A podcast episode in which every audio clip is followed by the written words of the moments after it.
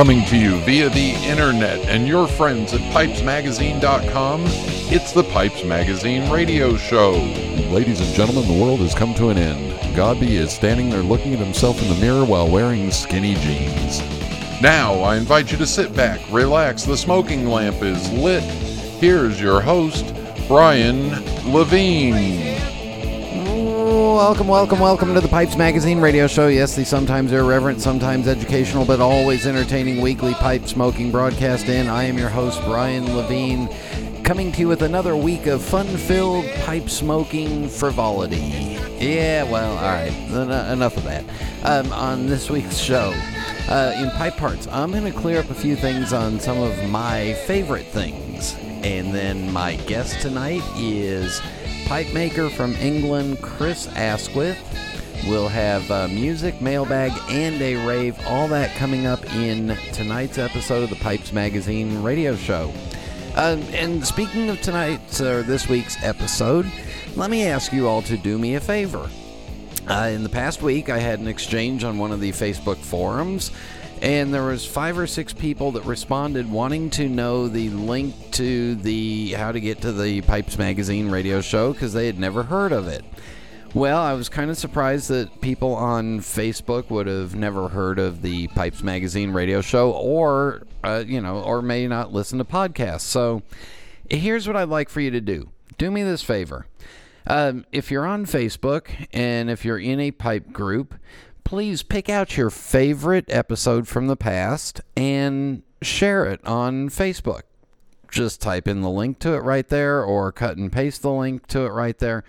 Let's help spread the word because there is apparently there's a lot of people out there that have uh, never heard of the fact that there are podcasts for pipe smokers or they've never heard of the Pipes Magazine radio show. And we all know that, you know what, anybody that has a commute or anybody that's working around the house doing chores or whatever it is, you can always use something to listen to while you're doing it.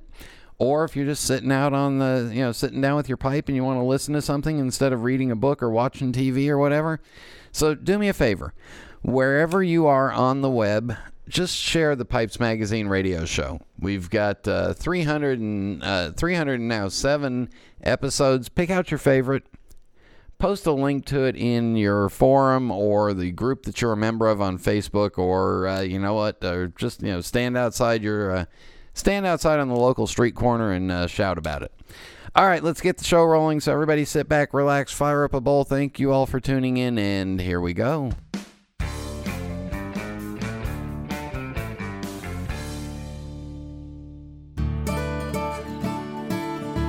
This is Phil Morgan, General Manager of Missouri Meerschaum Corncob Pipes in Washington, Missouri. Our mission since 1869 has been to produce great smoking pipes that anyone can afford. We guarantee our pipes won't be your most expensive, but they just might be the ones you smoke the most. At Missouri Meerschaum Company, we don't just sell our corncob pipes, we grow them, make them, and smoke them.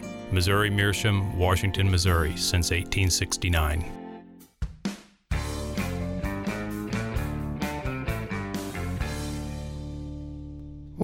Welcome back. All right, I feel like this may be um, a little bit of complaining, but I'm, I'm gonna I'm gonna do what uh, what kind of feels like you know like Oprah Winfrey used to do with Oprah's favorite things.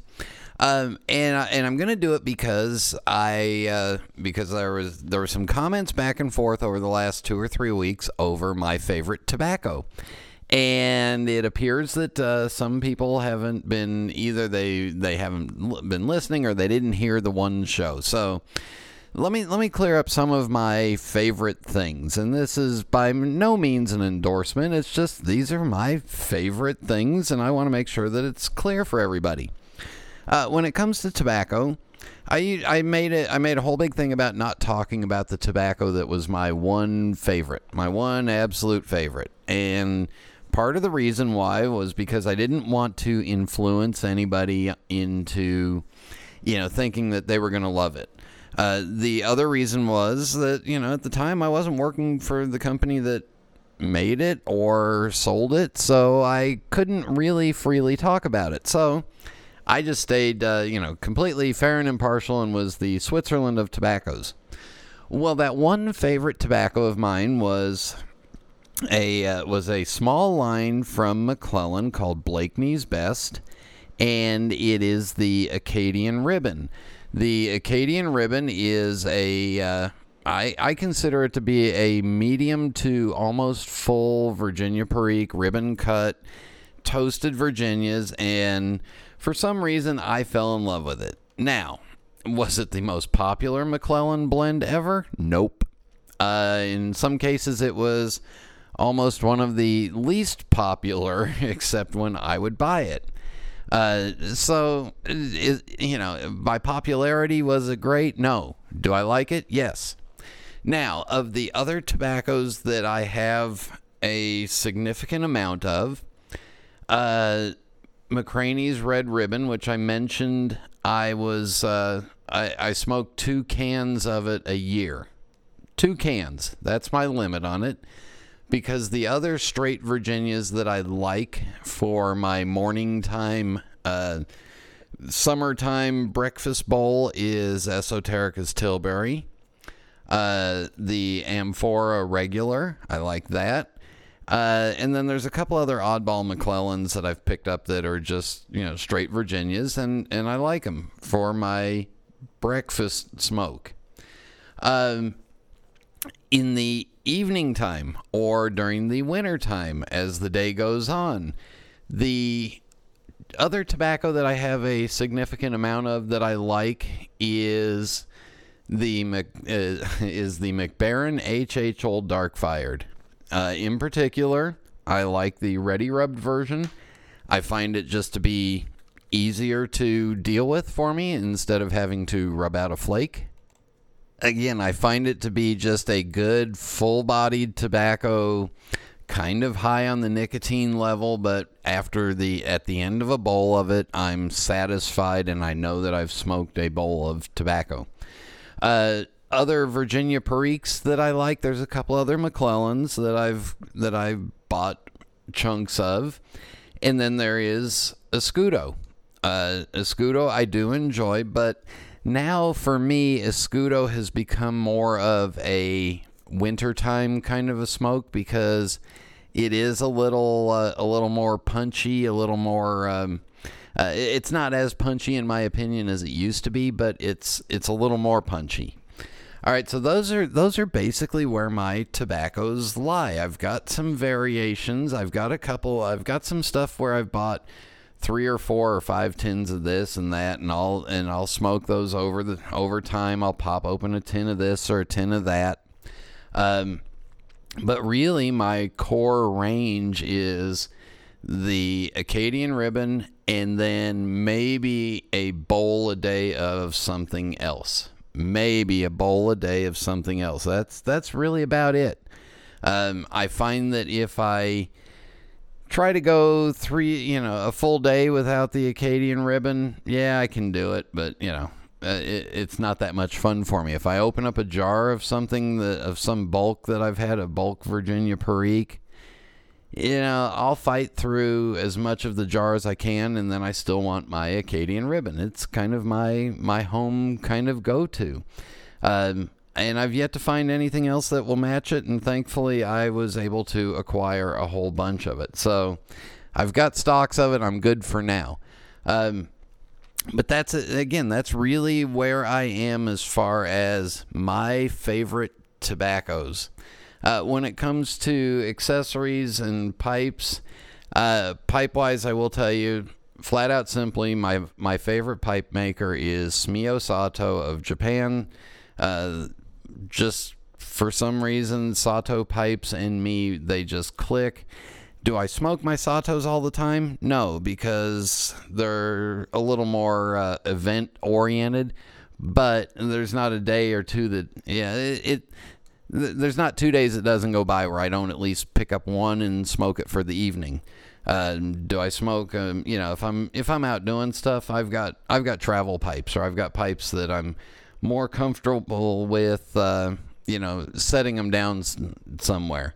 Um, I have traveled with one of the Satos, but again, you know, that's just a uh, that's a special smaller pipe in a sandblast. Um, are Sato pipes for everybody?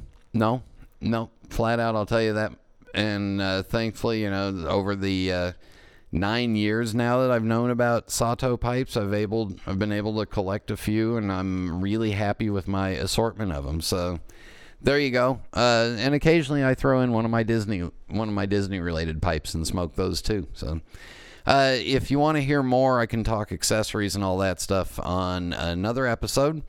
In the meantime, uh, this interview coming up with Chris Askwith. Obviously, Chris is from England, and after we were done recording, I realized there's uh, there's some problems with the audio file, so I'll just have to apologize now. I tried to fix them the best I could, but uh, we'll have Chris Askwith in just a moment. This is Internet Radio. I'm Jeremy Reeves, head blender of Cornell and Diehl Pipe Tobacco Company. Since 1990, Cornell and Diehl has been producing high-quality pipe tobacco, expertly blended by hand using time-honored methods, unique recipes, and no small amount of innovation. One example of such innovation is our bestseller Autumn Evening. We start with whole leaf red Virginia and strip the stems by hand. The tobacco is then cut into ribbons and cooked for two days according to our unique recipe to create our special Red Virginia Cavendish. Then we infuse the tobacco while it's still hot with our secret flavoring to achieve the sublime sweetness, deep flavor, and delightful aroma that makes Autumn evenings so well loved by our loyal customers and everyone around them as they enjoy this very special blend. Cornell and Diehl Pipe Tobacco Company. It's a labor of love. Contact your local or online retailer for information.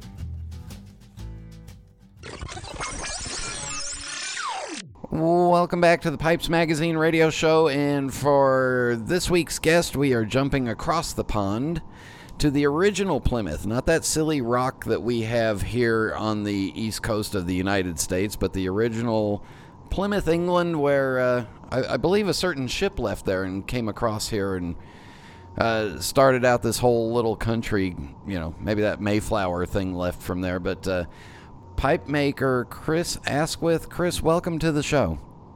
Hi, thanks for having me. All right, so you you are actually in Plymouth, England. Is that where you grew up? It is. Yes, I was born and bred here.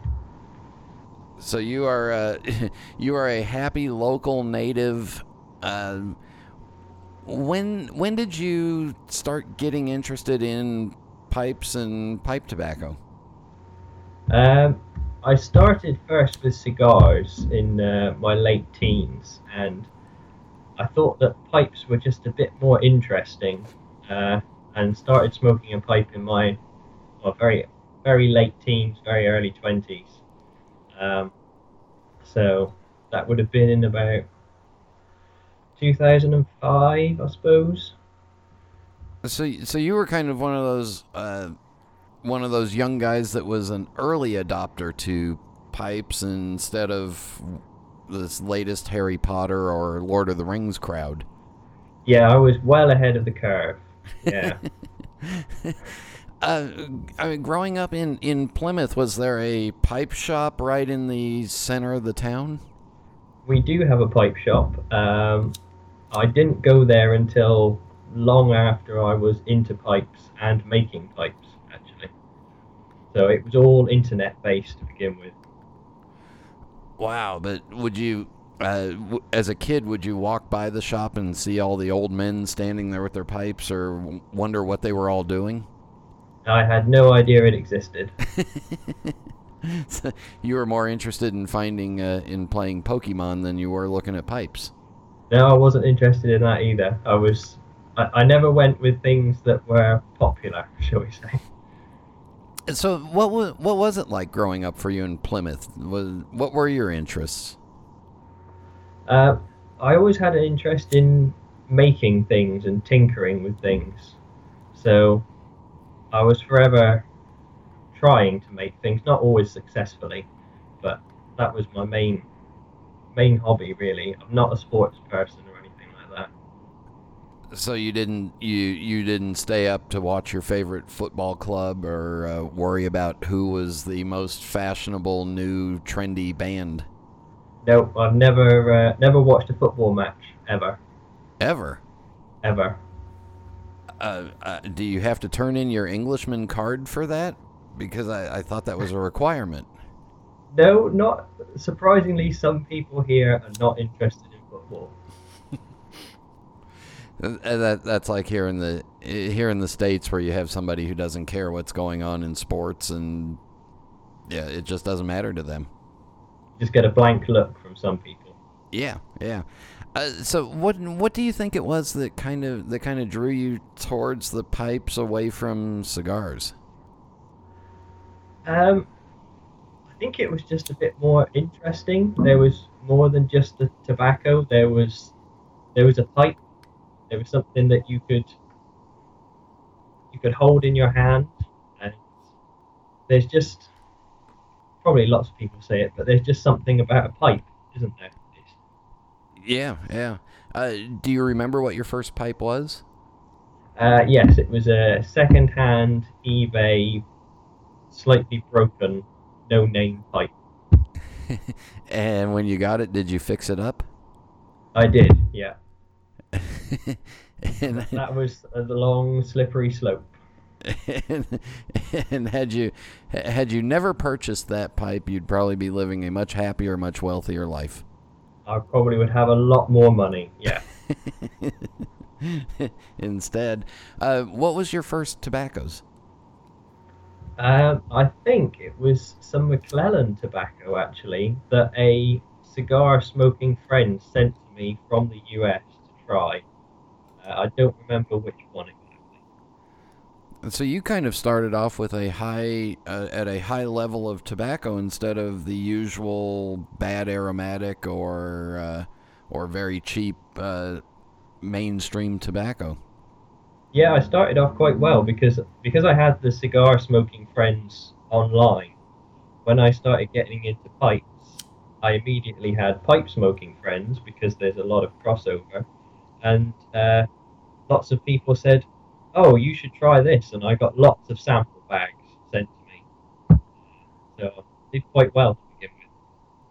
Wow. Yeah. So that that, that that's a I mean that that's a rare story for me to hear. But uh, did you find a preference right away with either aromatics or English or Virginias? no particular preference. Um, I quite, I still quite like light aromatics, uh, not the heavily cased. One of my favourites is Boswell Christmas Cookie, Uh huh. and I consider that to be quite light on the aromatic scale. Yeah. All right. So let let's fast forward. When did you decide you were going to learn how to make a pipe? Uh, I joined the local pipe club, which I say local, but it covers the whole southwest of the UK. Uh, when I was at pipe club, I met pipe maker Paul Hubart of Harrison Pipes. Uh, he lives fairly locally to me, and I showed him the pipes that I had been restoring and working on for the hobby and he offered me the chance to uh, have a go at making a pipe. so that was that was your teaching, and did you, uh, did did it get you? It got you started and headed further down the road. Yeah, that was a that made the slope even more slippery. Then I, uh, I visited his workshop, and he said, "I'm going to show you how to make a pipe, and then you can just do what I do." So he made a pipe, and then I made a pipe, and I basically haven't stopped making pipes since. What was what was the most interesting part for you to learn at the beginning? it was just taking a raw piece of wood and at the time a, a preformed stem and just creating I could make anything I wanted. It was that creative part for you that the that the uh, the original tinkerer or builder enjoyed. Yeah, it was it was the first thing really that I made that not only I could be completely proud of, but also I was able to share it with other people who were also encouraging.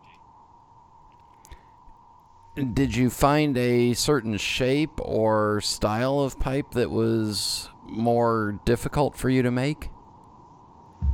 Um, I don't think so. I've always made quite classic shapes. So I started with a, a billiard pot type shape, and I still make an awful lot of billiards.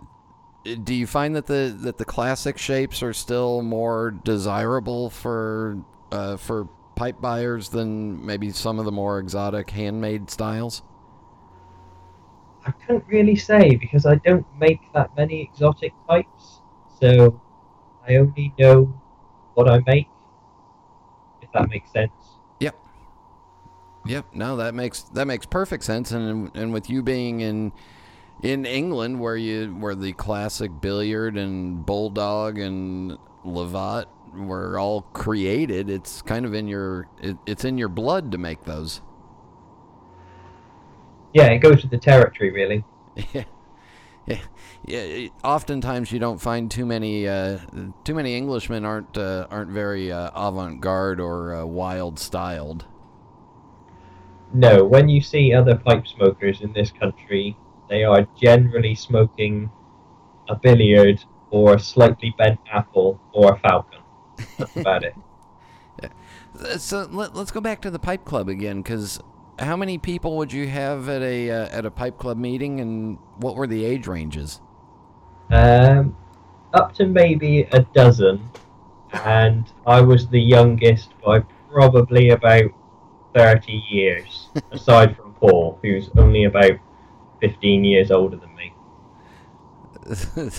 so did they all adopt you as their new favorite son?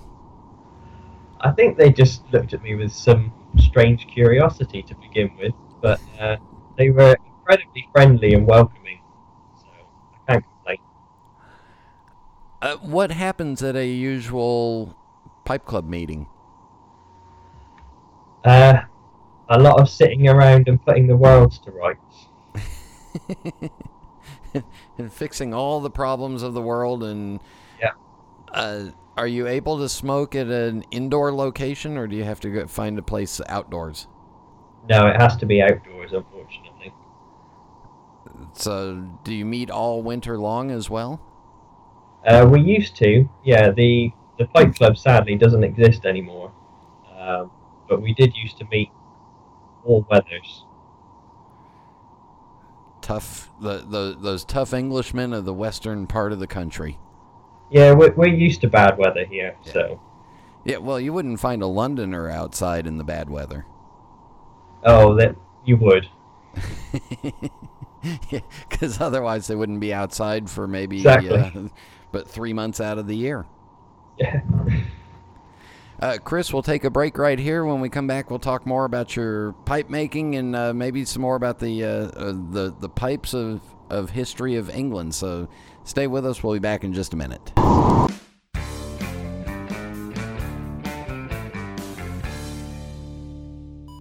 Meet Aaron, one of the most important people at smokingpipes.com. In our shipping department, he's one of the cogs in the highly efficient wheel, if you will, that's responsible for making sure your order goes out right every time. Ain't that right, Aaron? I don't know all about that cog and the wheel stuff, but I do know at smokingpipes.com, I take my work very seriously. Pulling tins of tobacco, weighing bulk tobacco, triple checking orders, and getting them out the door. Since it's so easy to order from smokingpipes.com, you're keeping Aaron pretty darn busy. Look at him go, go, go.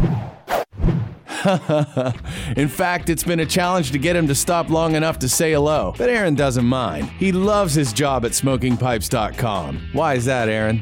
Because I don't just ship pipes, I smoke them. Gotta run. Just log on to smokingpipes.com or call us at 1 888 366 0345. We are quality, we are experts, we are smokingpipes.com.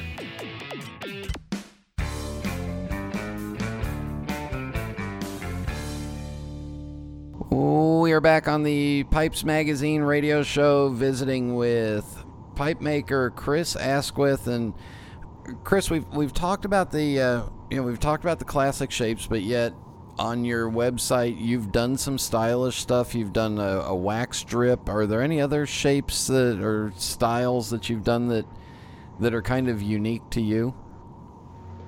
Uh, I like trying some more of the freehand style shapes.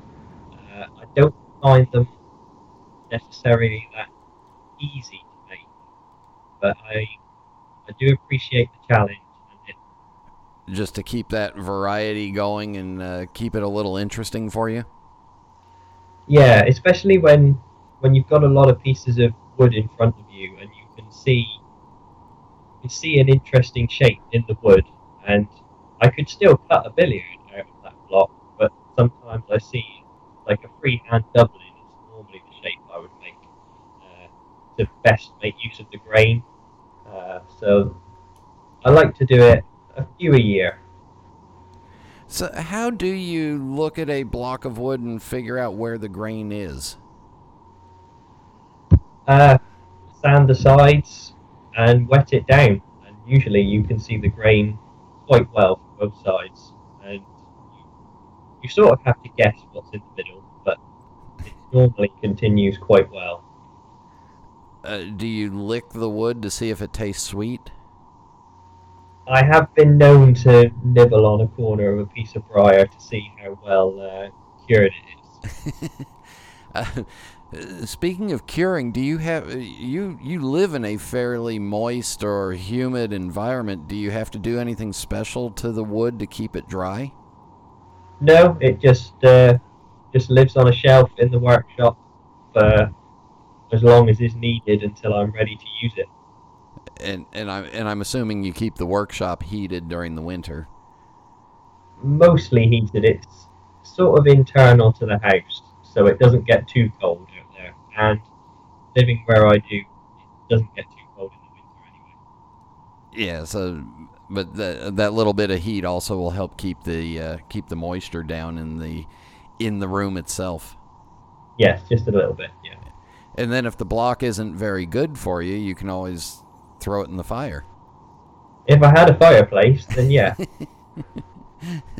I, I, I picture everybody in England having a uh, having a little wood burning fire, a little wood burning stove near them, and uh, and keeping it burning all winter long. The picture in your mind is a long way from the truth. yeah, those those electric and gas furnaces are much more effective. yeah, just about everybody here uses a gas boiler. Yeah. um, uh, how many? Uh, about how how long does it take you to make just a, a classic pipe, and and how many little steps or processes along the way are there? Oh, steps. It all depends on how small you want to break it down, really. I mean, there, there's hundreds of tiny steps for each little part of the construction process.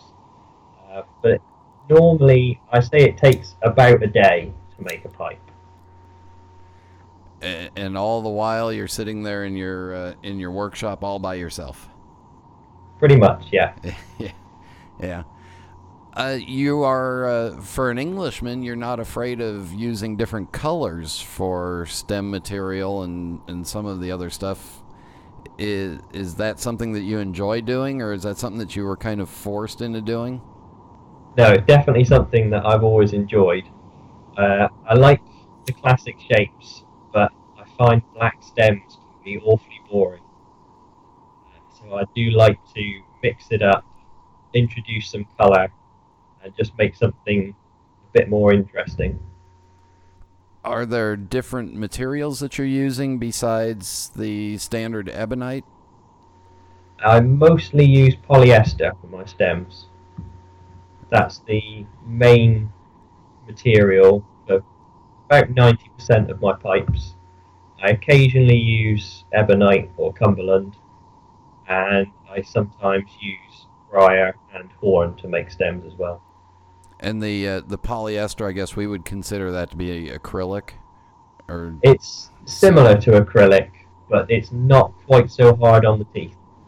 Huh. So, and does it oxidize like ebonite, or is it more like acrylic in in, in that it doesn't oxidize? No, it doesn't oxidize at all. Well, now you have piqued my interest dramatically because I get tired of having to buff and clean stems. Uh, but it's uh, it it's going to be a little softer than the than the acrylic, but yet the same benefits. It's very similar benefits. Uh, the only slight downside is really for the maker rather than the owner of the pipe, and that's that it's a bit more brittle than acrylic. So you have to be careful when you're shaping and filing it. Wow. And when you're working with horn, do you have the same problems of the brittle nature of it? Horn's not too brittle, but the because it is essentially compressed hair, the fibers can tear if you're not careful when you're filing the uh, stem.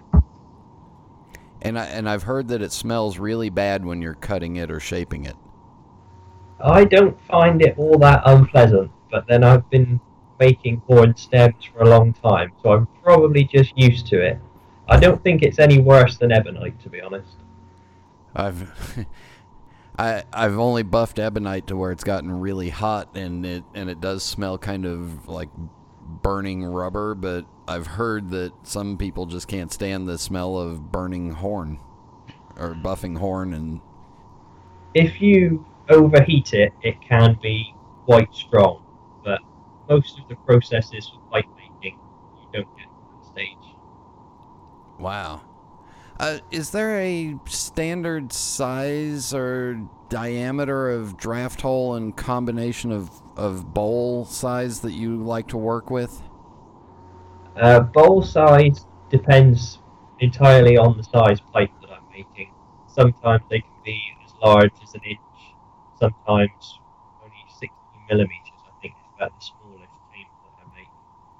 Uh, draft hole size is always 4 millimeters in the bowl and 3 millimeters in the stem. So you keep that traditional no matter what the bowl size or the bowl shape. Yeah. Uh, does that work for? Is that better for you for ease of uh, ease of pipe making and also for the draw? I find it gives a nice open draw in the stem. The three millimeter I think is big enough, and the four millimeter in the bowl means that even if it gets a little bit caked up during smoking, you've still got room there for the uh, smoke to come through fine. Yeah. Uh, being in England, have you had a chance to meet any of the older pipe makers that maybe worked in some of the British factories? I have met a few. Yes, we have a uh, a pipe show in the UK each year, and a few of us are there, so you get to meet some. Um, what are there any new shapes or new uh, new styles of pipes that you're working on that are kind of giving you uh, problems or anything that you're trying to develop? Uh, I've been working recently on. I started them last year on some hexagonal bowl pokers, Ooh, and I really like the shape. I really enjoy making them, but it has been difficult to work out an efficient method of making them uh, because I wanted them to be as geometrically precise as I could get them. So I've been working on some little jigs to help me get the shaping just spot on. and does in that in that shape are you putting is the shank coming into a flat side of the bowl? It is, yeah. Yeah, and then you got to line up all those other facets to match up to that one perfectly. That was the sort of construction process that I've been working on to try and make that not quite foolproof, but a method that is much more reliable than just winging it, which is how I would make most other pipes. Do you work on commissions from pipe smokers?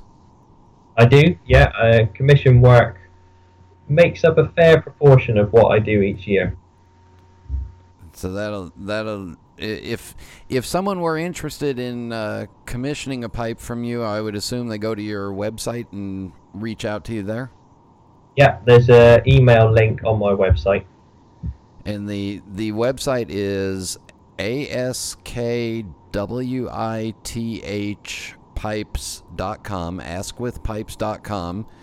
Uh, plus, there's a lot of pictures of pipes that are currently available, and then you've got a gallery of uh, of past work that is just a lot of fun to go through, and a lot of uh, you've done more. You, you've done a lot of interesting shapes and color combinations and finishes than I think a lot of pipe makers do.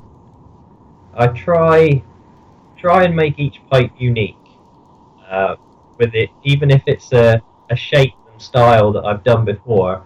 I'll always try and add a different color stem or a different accent, just something to make it special. Uh, is is sandblasting something that you enjoy doing? Enjoy is a very strong word. It's uh, uncomfortable and noisy, but I do. I like the finish, and it is worth the hard work.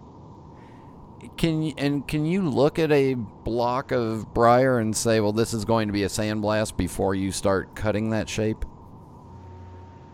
Not really. It's not until I've mostly roughed out the pipe that I'll make the decision whether it's going to be a smooth or a sandblast. And even then, I don't know if it's going to make a good sandblast or not. So that, then you get it in the sandblasting cabinet and you find out what's there.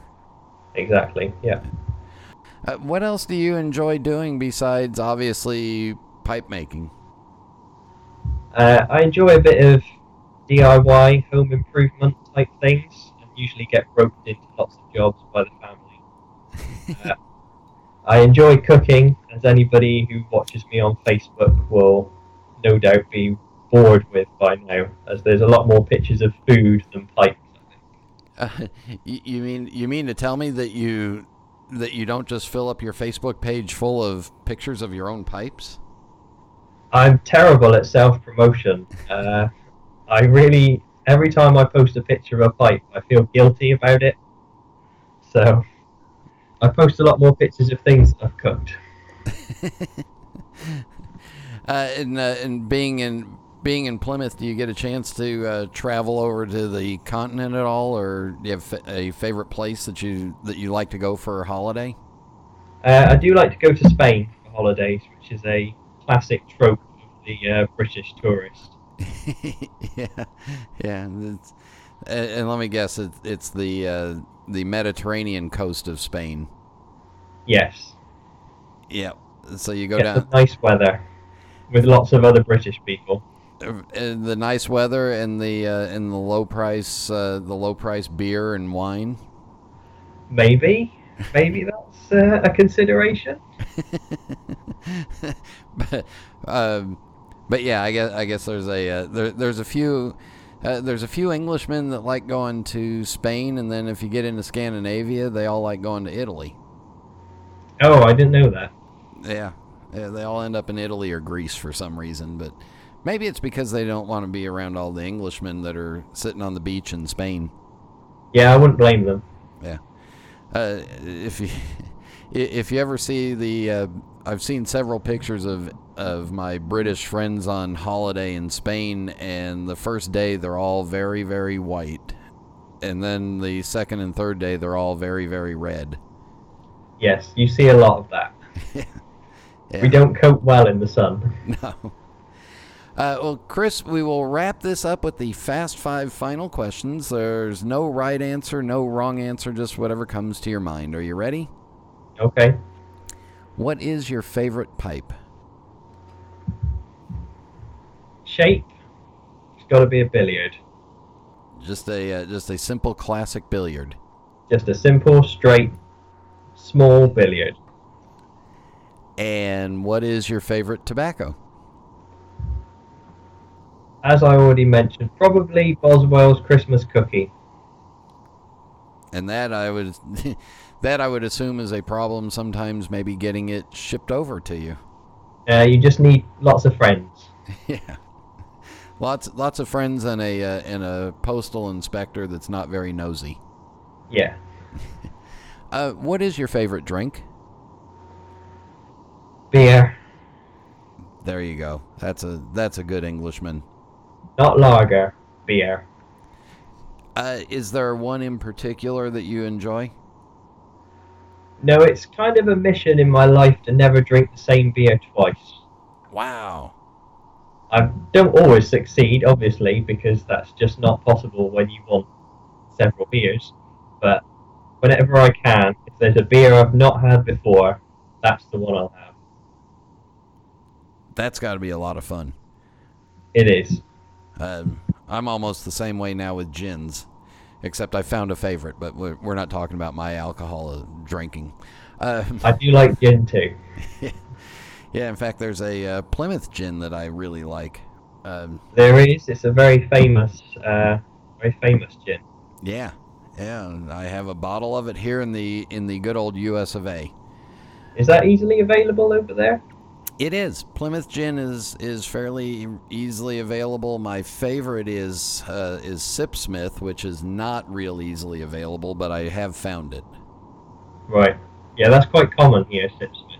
Yeah, yeah, and not real common here. So, uh, but I that's my favorite. Uh, when it's time to relax, do you prefer a book, a movie, or music? Uh, movie. I like I like all three, but probably a movie to distract me. Just sit down with your pipe, turn on the telly, and watch a movie. Yeah. And the final question is Do you have a particularly favorite pipe smoking related memory that we have not talked about? Probably just when the pipe club was still running, just sitting around with everybody, all enjoying uh, an open tin of tobacco. Yeah, that must have been. Uh, uh, did when the pipe club was still going? Did some of those old timers bring in tobaccos that they had held on to from years gone by? We did have some uh, old Balkan Sobranie turn up from time to time. Yeah, some good old times. Ah. Yeah. Chris, thank you very much for joining us. Again, the website is askwithpipes.com, A S K W I T H P I P E S.com, and uh, you, you've you've piqued my interest with your uh, with your stem work, so I'll be checking it out for sure. I'll have to sell you a pipe. I'll have to buy one then. but Chris, thanks again for coming on, and uh, and uh, we'll uh, hopefully we'll get together sometime soon and be able to sit down and have a pipe together. That would be great. Thank you for having me. And we'll be back in just a minute. What are you looking for in a pipe? Is it the quality of aged briar? Is it a certain shape or finish? Maybe it's the sound engineering that ensures an effortless, smooth draw with each and every puff. That's exactly the kind of pipe Savinelli has delivered for generations now. With such a variety of shapes, finishes, and sizes, it's easy to find something that fits your sensibility and style. Just this year, we've expanded our lineup to include the Bianca, the Lancelotto, the 2015 collection, and the final installment in the Leonardo da Vinci line, the Vitruvio. For a bolder style, try our more colorful 2015 editions as well. The exotic cashmere, the sultry liquirizia, and the striking arcobaleno red.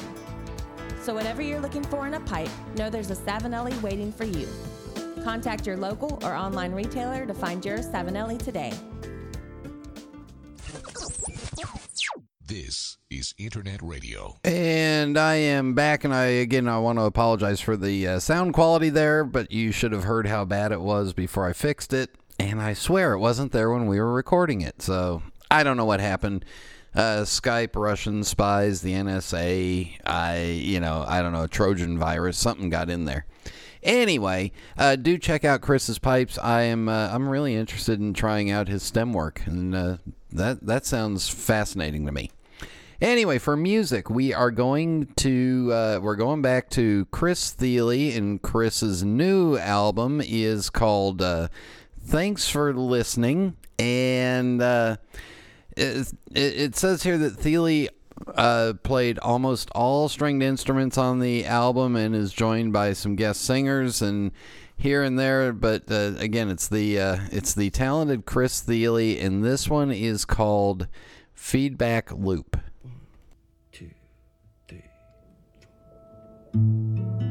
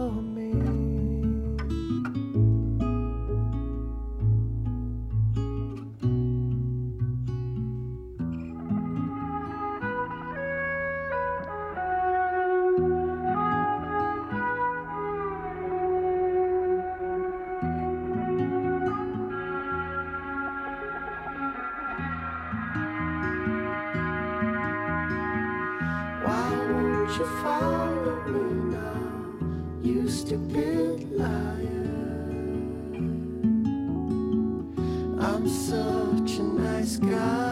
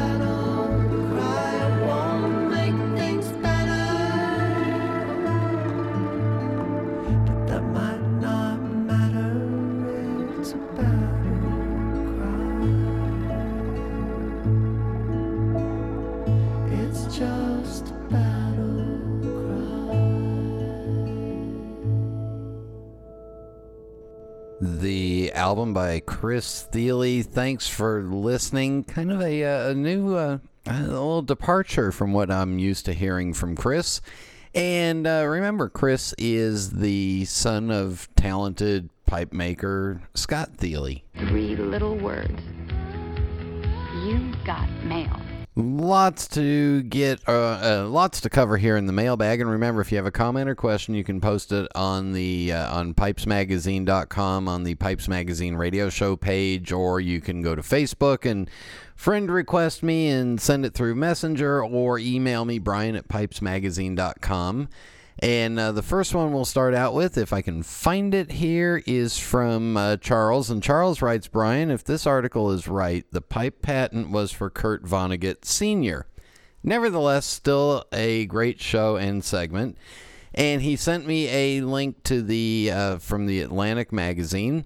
And uh, sure enough, it looks like it was Kurt Vonnegut Sr., Kurt's father, who is the pipe patenter. So uh, Kurt at least grew up around a pipe smoker.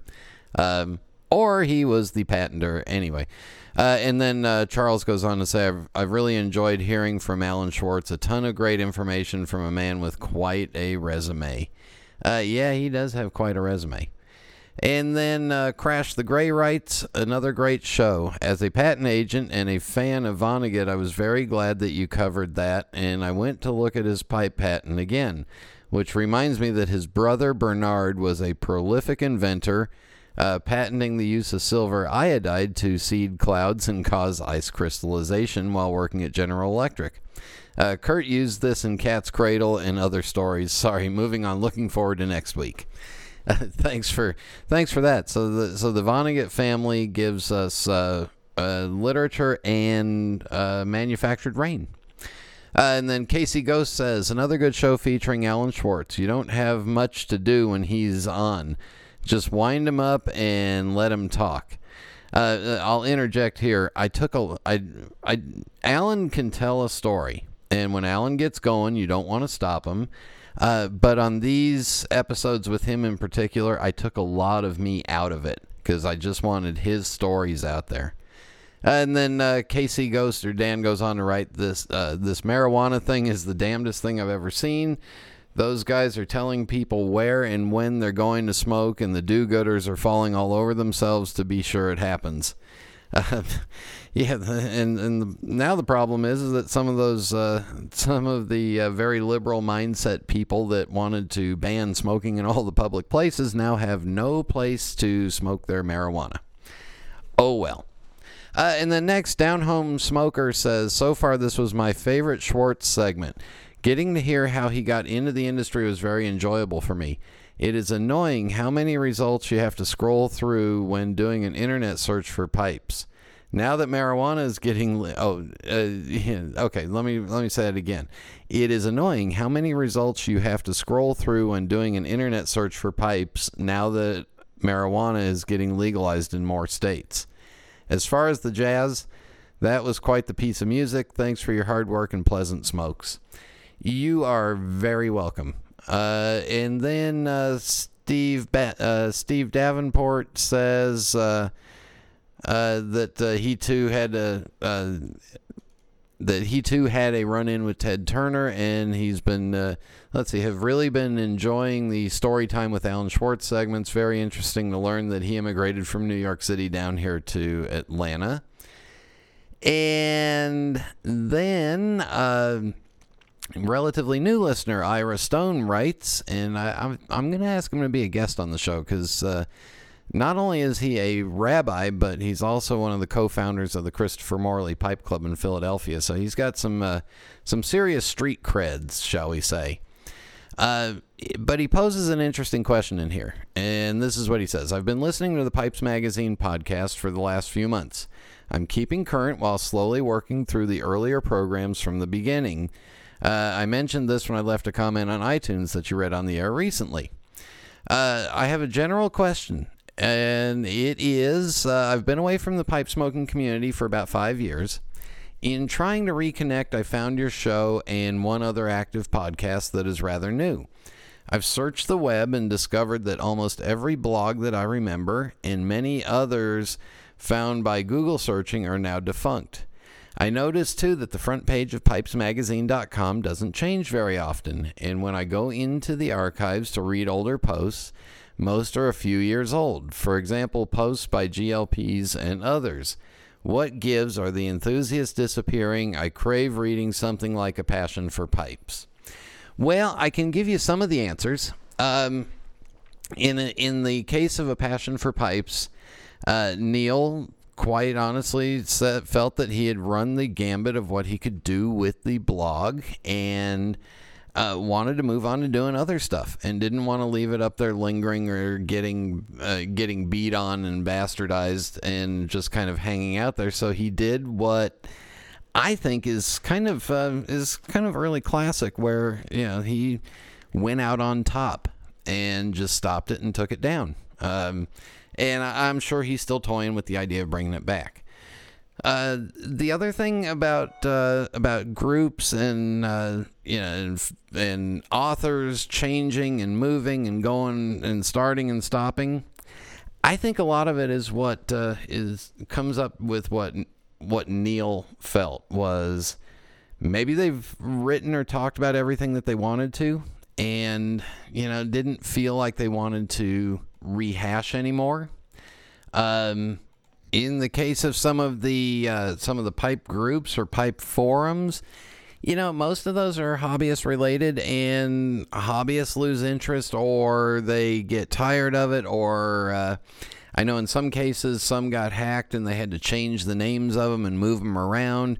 So, I mean, things do change. Uh, even in like the you know like the situation of the Richmond Pipe Show had been going strong for 30 years, and then they decided not to do it anymore, and now they're coming back with a smaller version of it.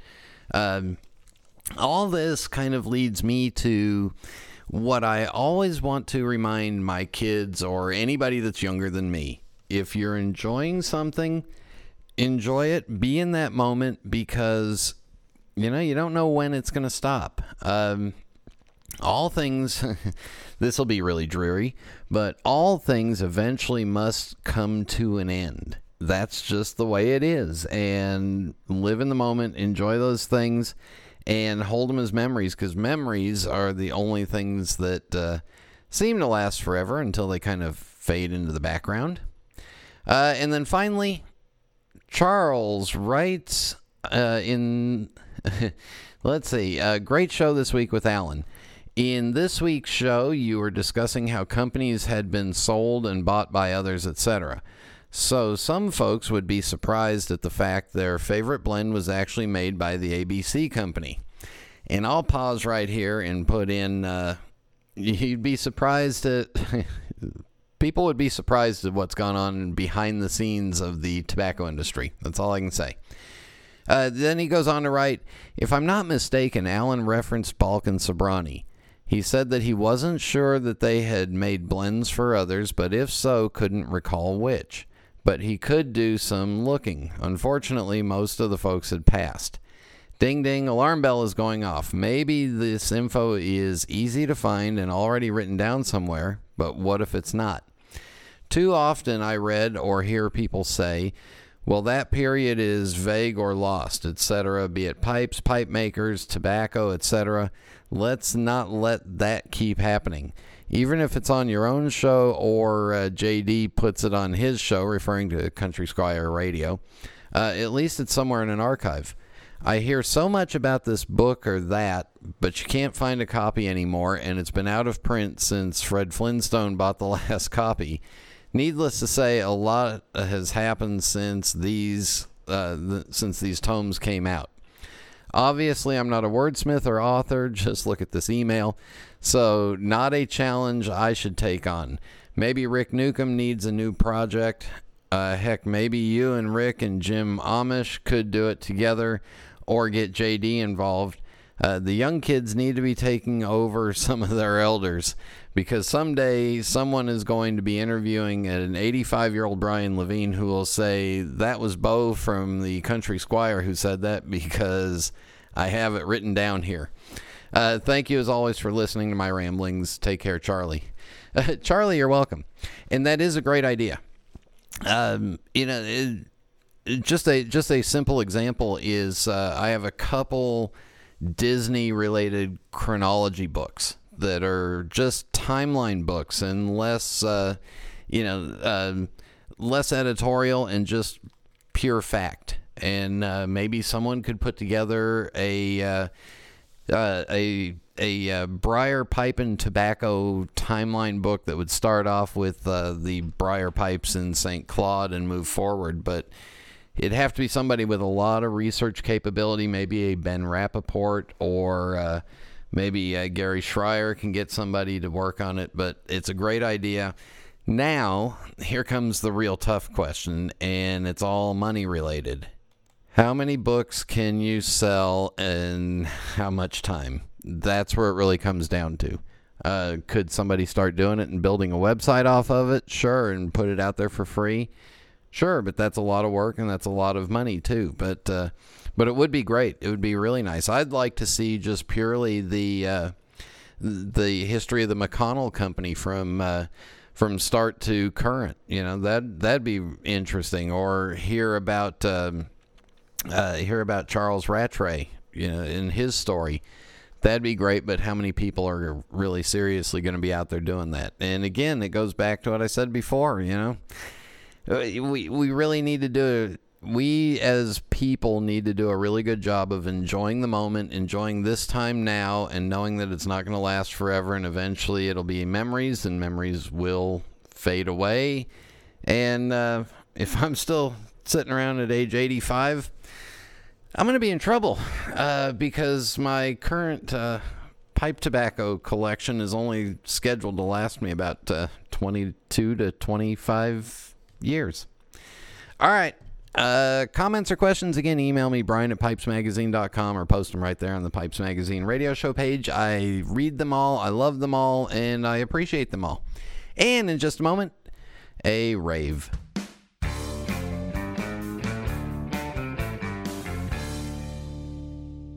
There's nothing quite like fishing at dawn or smoking my genuine Missouri Meerschaum corncob pipe, an American legend since 1869.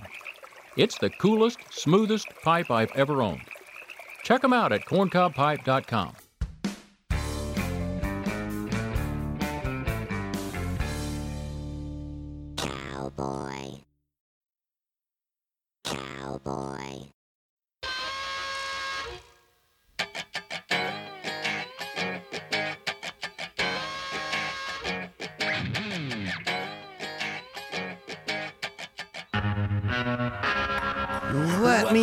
take this time to give a, uh, a, a thank you and a, uh little appreciation to two things. One, uh, the Netflix series The Crown, and two, the Dean Martin Celebrity Roast. So, in uh, in order of what I liked, The Crown. The Crown is a uh, Netflix series, so you have to own Netflix or you know subscribe to Netflix, and it's a series on the history of Queen Elizabeth. I've just finished going through the first two seasons. These are brilliantly put together, acted, directed, filmed, uh, hour long or almost hour long shows that are going through the timeline of Queen Elizabeth of England. Why am I uh, why am I so happy with them? Well, we're in the uh, from the time that uh, Queen Elizabeth's father takes over the crown. Uh, yeah, so you're in the 1930s, 40s, 50s, and I think the end of the second season is uh, right at the end of the 19. Uh, it's into the early 1960s. There is actual, real historical smoking throughout the episodes. They don't shy away from it. They don't hide it. It is real smoking, and they are real actors. Uh, they're actors portraying real people and they're actually smoking. On top of that, they're smoking pipes. Pipes, cigars, cigarettes, whatever that whatever that historical character actually smoked, that's what they're smoking and they're showing it right there on TV and I can tell from watching it that these are actual pipes being smoked by actual people. Uh, the other thing, the Dean Martin Celebrity Roast, a uh, late 60s 1970s series. You can find them on youtube and they're hysterical as well as hard to think of it but uh, people smoking on public tv and occasionally you'll see a pipe smoker. So find those on youtube. They're they're really funny. Uh, you younger folks may not really understand it but there's a lot of um, a lot of uh, time, you know, time sensitive references and stuff like that, but uh, still really funny stuff. So check those out. And one last thing before we go, I am playing Tobacconist this week. Yes, uh, all this week I will be working at one of the McCranie stores, the one up on the north side of Charlotte. So if you're in the Charlotte area, stop by and say hi. I want to thank Chris for joining me. Thank you all for tuning in. And until next time. Until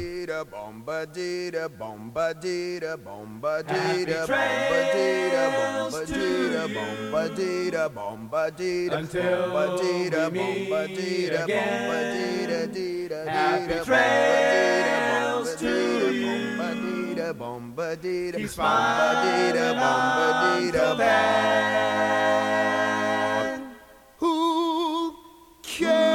about the clouds when we're together? Just sing a song and think about sunny weather.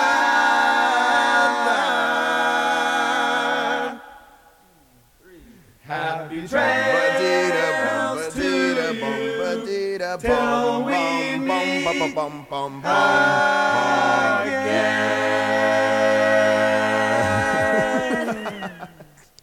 think that's bad, you ought to see him wearing